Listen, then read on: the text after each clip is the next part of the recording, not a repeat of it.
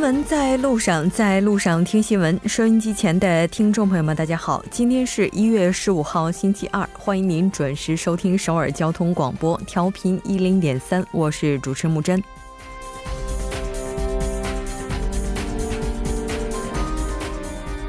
数轮罢工与两起自焚事件，使出租车业界与 Kakao 的矛盾陷入长期化。今天，Kakao 宣布暂停自上月开始试运营的顺风车业务，并表示不排除完全结束相关业务的可能，为后续对话敞开了大门。而在此前，Kakao 公司的立场一直非常坚决，不断推进应用软件性能的改善。接下来的顺风车问题上被指责无作为的执政党和 Kakao 以及出租车业界的对话能否走上正轨，引人关注。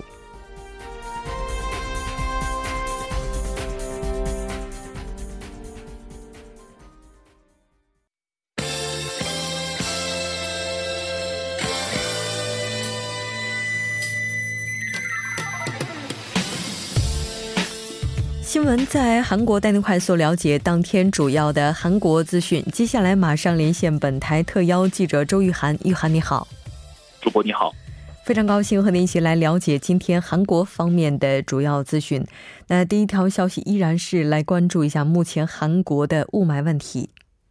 好的，那么韩国连日遭受这个。重度的雾霾的天气，那么政府呢今天也是继续的启动呢首都地区的应急减排措施。这是政府呢首次连续三天呢对首尔地区是采取了一个相关的限制措施。本次措施的实施时间呢是在今天早上的六时到晚上的九时。除首尔之外呢，釜山、大田、世宗、呃中青南北道、光州和全罗北道七个市道，继昨天之后呢，今天也是继续的启动了应急的减排措施。从韩国全境来看呢，在全国的十七个市道之中呢，已经有十个市道采取了该措施。主播，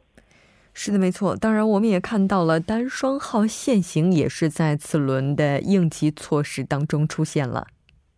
是的，首都地区行政机构和公共机构呢是实行车辆单双号的一个限行制度，车牌号尾号为单数的车辆呢可以上路。首尔市呢采取限制老旧柴油车通行，限行对象呢为2005年以前呢在首都地区登记注册的2.5吨以上的柴油车，但可采但如果说是采取呃低污染措施的车辆呢是可以通行。此外呢，火力发电站的发电量呢也仅限于普通的平日的一个八成左右。严重的雾霾呢，也导致首尔部分的旅游设施呢被迫中断。其中呢，是以首尔广场的滑冰场最为典型。该滑冰场呢，是在去年的十二月二十一日呢正式对外开放。首尔市政府考虑到近来雾霾天气频现，为保障市民和游客的健康呢，在可吸入颗粒物浓度超标时呢，首尔市暂停运营滑冰场。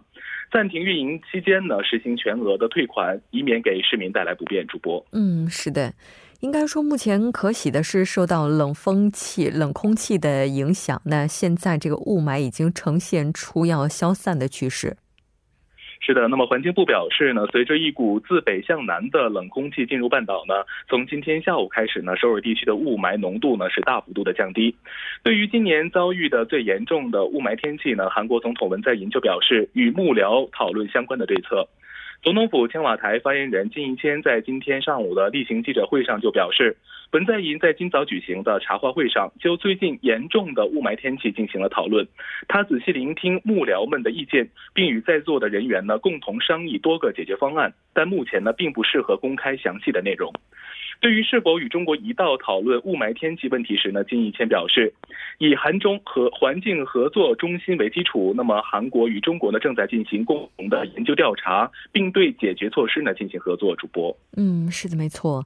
那当然，我们看到到明天的时候，首都圈地区的雾霾将会恢复到正常的，应该说是大气的状况将会恢复到正常的水平。但当明天早上首都圈最低气温将会降至零下九度，所以出行的时候依然是要注意保暖。我们再来看一下下一条消息。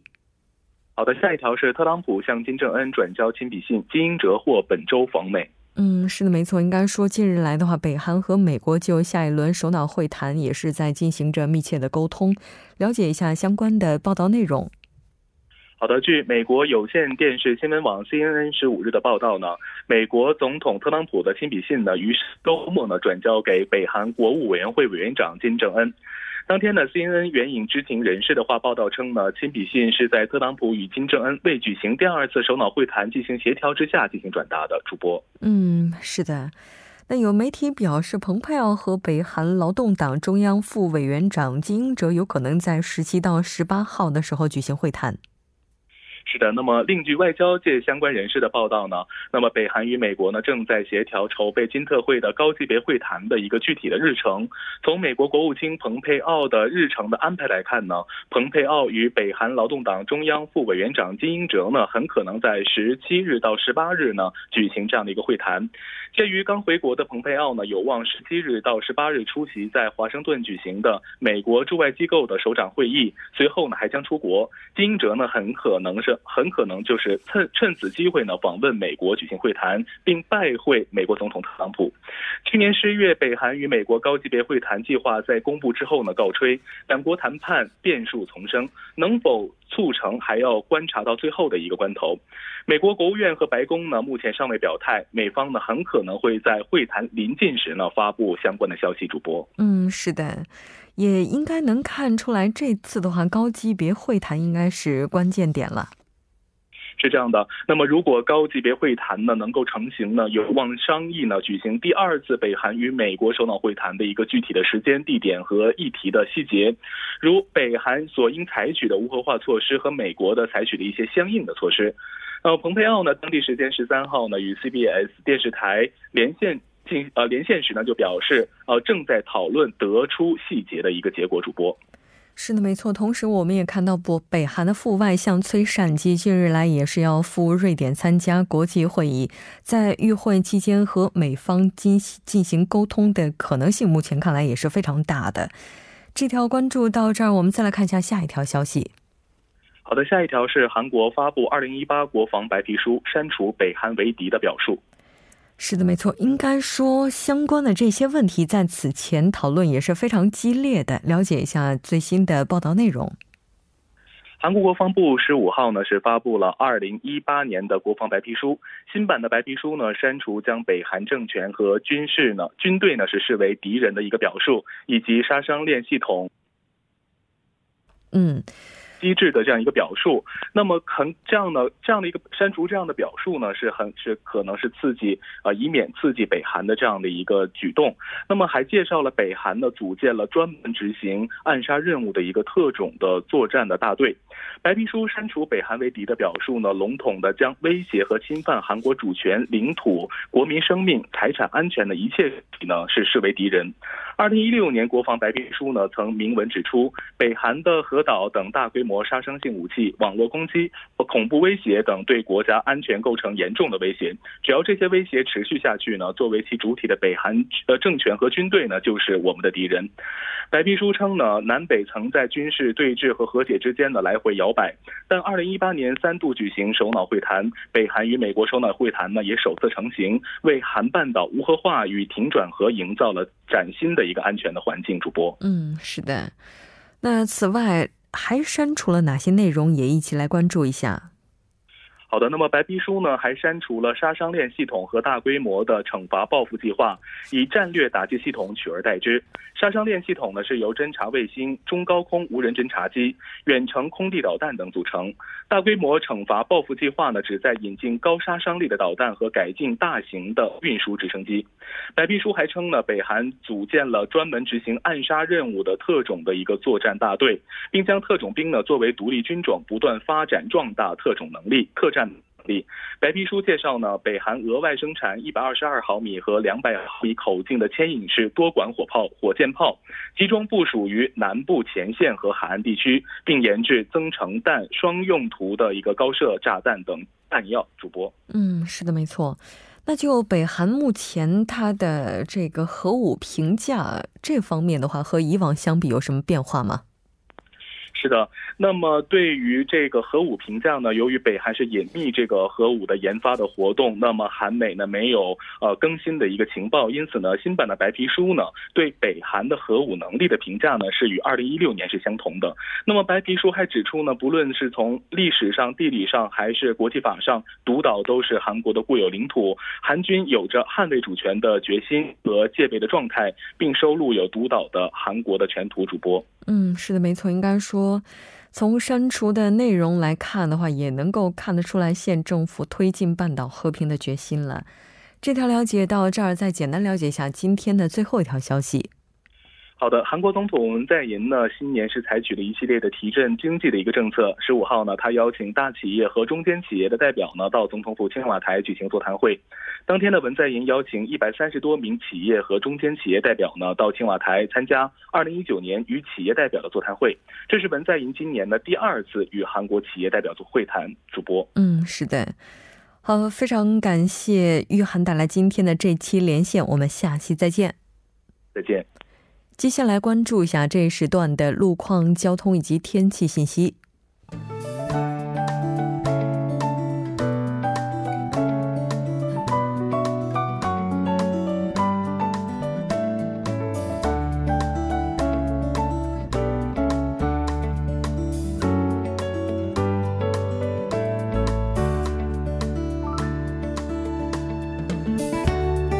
听众朋友们，晚上好！今天是星期二，这里是程琛为您带来这一时段的路况及天气播报。现在是晚间六点十二分，我们先来关注一下首尔市交通情报科发来的晚高峰实时路况。第一条消息来自江边北路九里方向千户大桥至九里世界这一路段，目前呢，在该路段的三车道上发生了一起追尾事故，受事故影响，目前该路段三车道和下行车道暂时不便通行，还望后续车辆参考相应路段提前变道行驶。接下来是在盆塘水西路青潭大桥方向辅警至水西这一路段。刚刚呢，在该路段的三车道上发生了一起交通事故，相关人员已经将事故车辆移至下行车道上进行处理。受其影响，该路段的下行车道目前路况复杂，不便通行，请来往的车主们保持安全车距，小心驾驶。好，我们来关注天气。随着新一股的冷空气进入韩国内陆地区，从今天下午开始，笼罩在韩国内陆上空的雾霾开始逐渐的减弱消散。明天除济州岛以外，全国天气晴朗，内陆地区呢将会自北向南的出现六到十度的降温。本轮降温将会有效的驱散近期持续的雾霾，大气扩散条件呢也会恢复到正常水平。好，我们先来关注一下首尔市未来二十四小时的的具体播报情况。今天夜间至明天凌晨晴，最低气温零下九度；明天白天多云转晴，最高最高气温零下一度。好的，以上就是这一时段的天气与路况信息，我们稍后再见。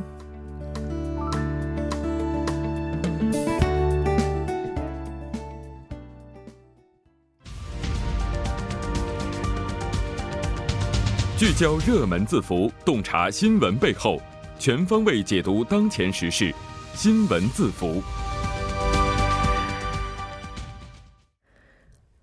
好的，欢迎回来，聚焦热门字符，解读新闻背后。接下来马上请出栏目嘉宾尹月，尹月你好，你好，主播，大家晚上好。非常高兴和您一起来了解今天的新闻字符。今天这字符也是和这几天的天气有关。哎，对，那这几天大家除了这个天冷要穿比较厚的衣服之外，可能现在脸部上还多了一个武器啊，就是这个防霾口罩。嗯，这个呢也是我今天要和大家聊的这个话题。对，而且这两天看这个 S S 的时候，也发现很多朋友啊都是在晒一些和天气有关的图片，并且呢，大家也都会贴心的补上一句要注意出门戴口罩。那所以。所以就有人说了，这段时间这据说口罩的销量是暴涨的。哎，是的，其实不光是这个口罩啊，包括一些空气净化器啊，总之还有这个一些呃增强免疫力的这样的一个食品，就是说跟天气有关的这样的一些商品呢，也都是在热销。那为什么会说这个口罩呢？也是这几天非常典型的一个现象。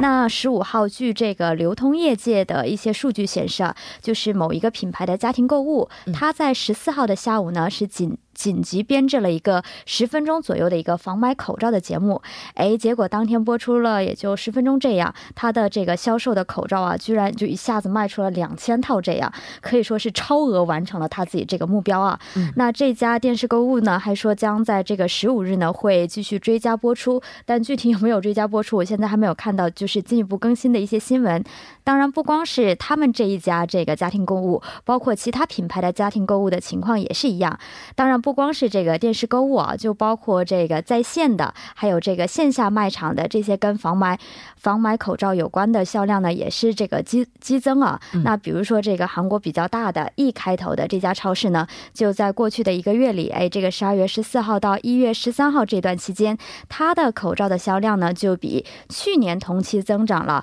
大概是增长了近一倍左右啊。包括这个空气净化器呢，也是增加了，增加了百分之二十个这样的一个百分点，还有这个在线，就是说看看我们节目的话，经常中间会有广告嘛，就不用再去东大门了的那个在线购物网站，它也是它的同期口罩和这个空气净化器的销售量呢，也是增加增加了百分之七十和百分之五十三的这样的一个百分点。呃，其实今天也看了一些电视采访啊，就看到这些在地铁口设置的摄像头当中，就是行人之间哈，没有戴口罩的人依然是非常多的。除此之外，还有一些就是比如说像送外卖的呀，对，就他们的话，这个基本上就没有看到有戴着口罩去作业的。哎，是的，像行人当中的话，可能就是这种啊，虽然说不是在户外工作的这种情况也会是有的。当然，最比较明显的还是一些。在就刚刚主播提到的，可能比如说送外卖的，还有一些在户外这个做一些作业的这些呃劳动者们，他们可以说是为了这个工作，就是说可能是以妨碍工作这样的一个大前提，可能就是说现在这种天气最基本的一个保护装置就口罩口罩也不戴了。那今天呢，也有这个其他媒体呢也是走访了几位，那比如说在这个首尔永东浦的一家这个旧货店，你想想，大部分情况下工作人员呢，他们都是非常的忙，在分类。嘛，分类这个就各个货车就是送来的这些货物啊，包括一些废纸啊，这样材料等等。那像是办公室内的年轻的员工呢，他们可能就是习惯性的会去戴这个口罩，但是年纪比较大的，在这个户外工作的这些作业人员呢，他们就是没有没有戴。他们其实也知道，就是说现在雾霾中的这种微尘也好，或者说粉尘也好，对健康不好。但是呢，他如果要是戴着的话，就会觉得还要大汗淋漓嘛，非常的不方便。所以就是说。他也考虑了，哎，我都这么一个年纪了，就是还考虑那么多健康干什么？就可能以这样各种各样的理由吧，就是选择不会戴口罩。但是不管怎么样的，有一点还是要跟大家强调的，就是说我们现在就说 PM 十嘛，就是说可吸可吸入的这个颗粒物呢，是被世界卫生组织下属的这个国际癌症研究所 IARC，它是把它定义为是一类的致癌物质的。所以呢，可能就是说我们一般就稍微觉得吸入那么一两天。是没有关系的，但是我们的肺它是有一定的这个呃沉积的这样的一个效应，所以日积月累了，可能怎么说会引发一系列的这样的一个病状。所以现在开始，虽然我们现在觉得没有什么，但是还是如果可以的话，条件可以的话，还是能戴口罩就尽量多戴口罩。特别是在浓雾浓雾霾天儿的时候啊，这个如果不多加注意的话，未来可能会引发一些慢性的疾病。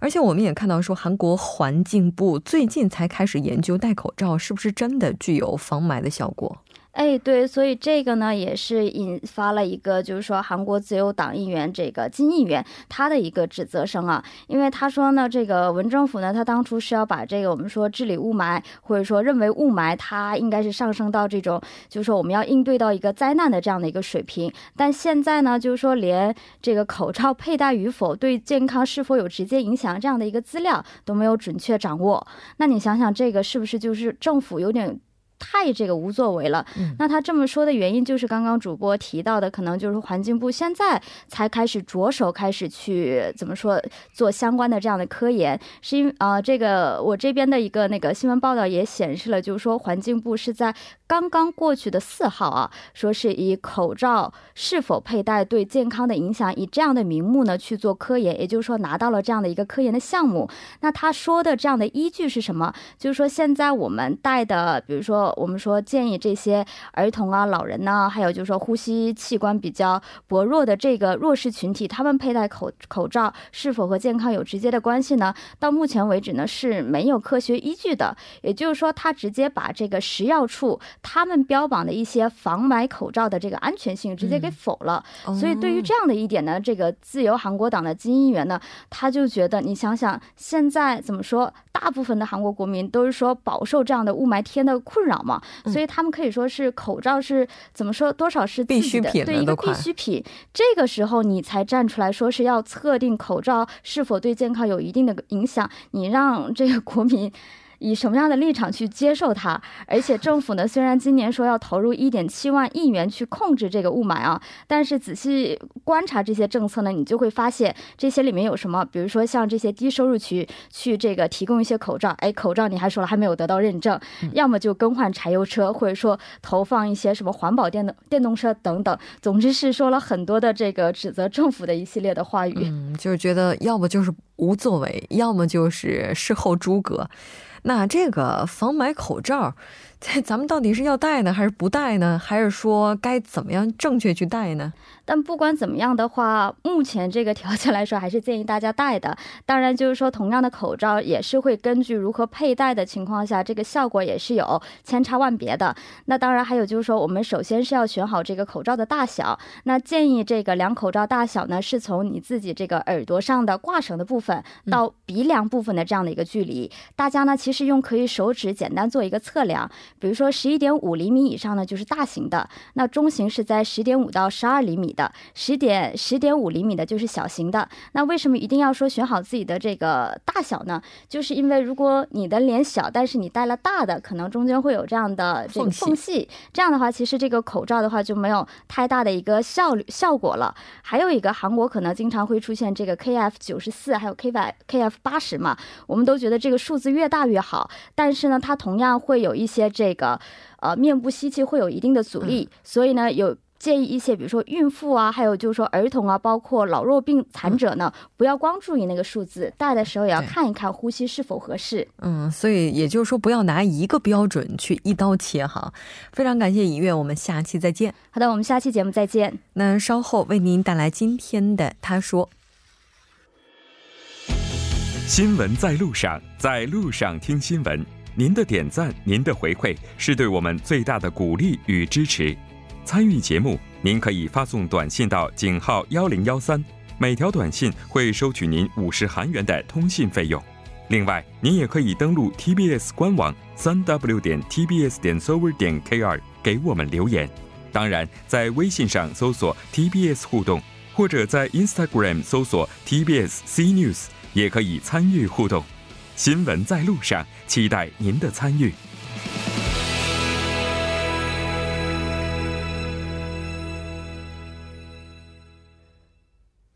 好的，欢迎回来听他说评舆论内外。接下来马上连线我们的特邀嘉宾，来自首尔迪吉特尔大学的郑明书教授。郑教授，你好。主持人你好，听众朋友大家好，我是首尔迪吉特尔大学中国学系郑明书。非常高兴和您一起来了解今天的他说。我们先来看一下今天您带来的语录是什么。好的，큰아들이결혼할때전세자금2억원을대줬다노후자금을헐었습니다2、3년지나은퇴하면소득절벽을헤어날길이없다中文是大儿子结婚的时候给了他租房的钱两亿韩元，是筹备养老的钱。 两三年后退休的话，无法从收入悬崖困境中摆脱出来。那么这句话呢，是住在京畿道龙忍的五十多岁上班族申某先生接受中央日报采访时说的话。嗯，是的。所以现在有一个说法，说这个支出像火箭，收入像悬崖。是的，没错，在韩国五十多岁的人群被称为是金切的中文是加薪族，也有人说是三明治一族，又要奉养父母，又要抚养孩子，承上启下，压力是相当大的。这样的加薪族五十多岁的人群占上了韩国人口比率中的排行第一。根据十四日行政安全部公开的二零一八年居民身居民身份证，五十多岁人群共有八百六十一万五千八百多名，占全体人口五千一百八十二万六百呃六千多名中的百分之十六点六，占的比率最多。那么以往都是四十多岁人群比较多，那么时隔十年来，五十多岁人群超越了四十多岁人群的比率。那么五十多岁人群呢？这个根据中央日报报道呢，外表看起来很华丽，但是实际上较为贫困，正处于这个外华内贫、外华内需的状态。收入呢比四十多岁人群少，支出和家庭债务也很多，子女的呃什么学费啊、结婚费用要花的钱太太多，再加上大多会都都在这个五十五岁左右的时候退休，所以也有人说，支出像火箭，收入像这个悬崖。嗯，是的。那咱们接下来呢，也从家庭金融的角度来看一下，这个五十多岁的人他们的金融情况是怎么样的？的。呃，根据中央日报呢，五五十多岁人群被称为是十年后的贫困危险人群，是因为退休之后虽然找到工作，但是收入一般情况下会比原来呢减少一半，再加上子女的教育费、结婚费用，还有父母的医疗费或是养老费的话呢，五十多岁人群到了十年后的六十多岁人群的时候呢，很有可能不再是中产阶层了。嗯，是的。所以五十多岁的这个中产阶层，他们也有可能会成为中等收入以下的群体。是的，没错，五十多岁人群的比率呢，时隔十年超出了这个是四十多岁人群，是由于出生率的降低所导致。虽然法定退休年龄是六十岁，但是一般公司的退休年年龄是五十五岁左右。那么退休。后找到工作了，虽然收入减少到原来的一半，但是这还算幸运。要是找不到这个退休后的第二工作的话，你的收入呢就是零状态。那么根据二零一七年的统计，五十多岁人群为家长的呃这个家庭呢，每个月的平均支出是两百九十六万韩元，和四十多岁人群的支出相比呢，差不了多少。所以呢，五十多岁人群的中产呃层有可能降至中等收入以下。